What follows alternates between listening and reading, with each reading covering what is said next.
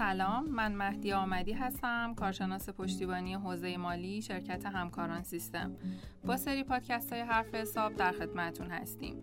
تو این قسمت می‌خوایم راجع به انواع حسابداری صحبت کنیم. ببینیم حسابداری به چه شاخه هایی تقسیم میشه هر کدوم قراره چه کارهایی انجام بده و چه اطلاعاتی در اختیارمون بذاره.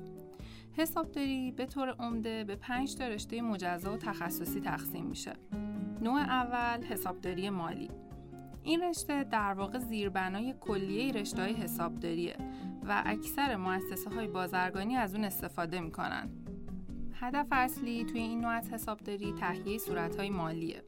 تمام فعالیت های مالی بنگاه های اقتصادی توی یه سری دفاتر خاصی ثبت میشن و تو آخر هر دوره مالی گزارش های مالی مورد نیاز از اونا استخراج میشه و در اختیار استفاده کننده ها گذاشته میشه.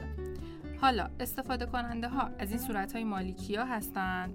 استفاده کننده ها در واقع می‌تونن همون بانک ها و اعتبار دهنده ها به شرکت ها باشن. یا فروشنده ها و مشتریاشون یا سرمایه گذارا و کارگزارای بازار سرمایه. در واقع این نوع از حسابداری رو میشه بهش حسابداری گزارش هم گفت. نوع دوم حسابداری صنعتی.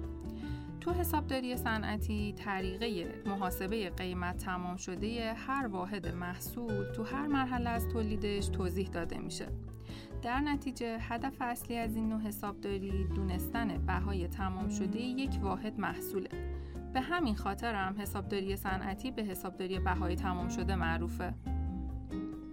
تو این قسمت حسابداری مالی و حسابداری صنعتی رو گفتیم در بخش بعدی حسابداری دولتی، حسابداری مدیریت و حسابرسی توضیح داده میشه.